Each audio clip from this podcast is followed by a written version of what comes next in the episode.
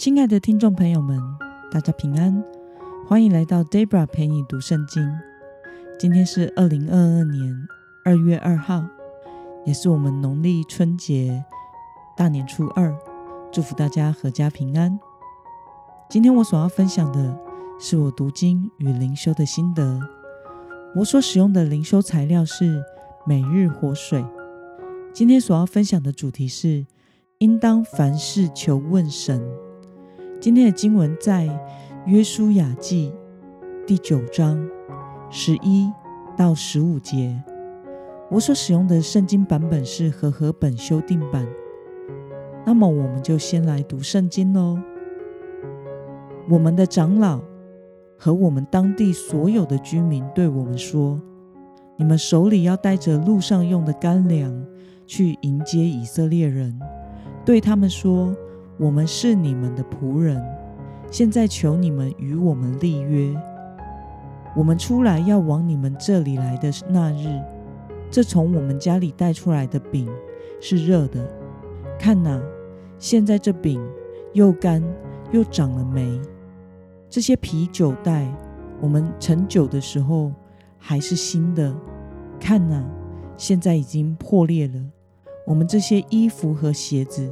因为路途非常遥远，也都穿旧了。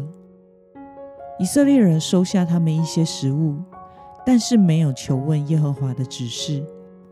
于是约书亚与他们建立和好关系，与他们立约，让他们存活。会众的领袖也向他们起誓。让我们来观察今天的经文内容。基遍的居民为了与以色列人立约，他们以什么身份来自称呢？我们从经文中的第十一节可以看到，基遍的居民为了与以色列人立约，卑微地称自称自己为仆人。那么以色列与基遍立约的过程中，忽略了什么事情呢？我们从经文中的第十四节。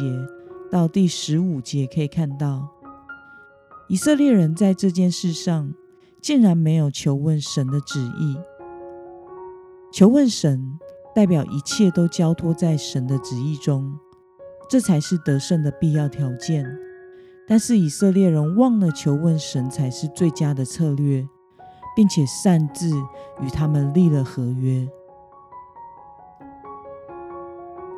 那么今天的经文可以带给我们什么样的思考与默想呢？以色列人没有求问神，就擅自决定要立约的原因是什么呢？在圣经的生命记第七章二节，有清楚地写到：不可与迦南人立约，不可怜惜他们。因此，与迦南人订定条约是神所禁止的。这是违反上帝心意的。人在神的面前的罪有两类：一是神发出了命令，而人拒绝顺服；第二是神还没有发命令，我们就任意妄为。前者是悖逆，不遵守神的吩咐；后者则是自大放肆，任意做神没有吩咐的事。以色列之所以犯没有先求问神旨意而迅速同意立约的错误，是因为，呃，被爱城之战的胜利冲昏了头脑。人往往以为，只要我们的良心没有禁止，或者是我们的良心认为这件事是美善的，就能够有理由叫我们下手去做决定、去做工了。但是如果我们不求问神，我们的判断力和分辨力就会下降，并且可能导致违背神心意的结果。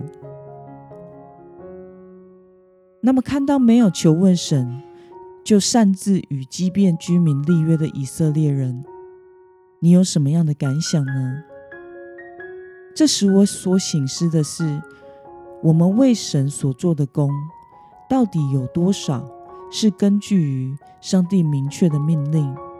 或者是有多少是因为那是好事，而我们就去做了。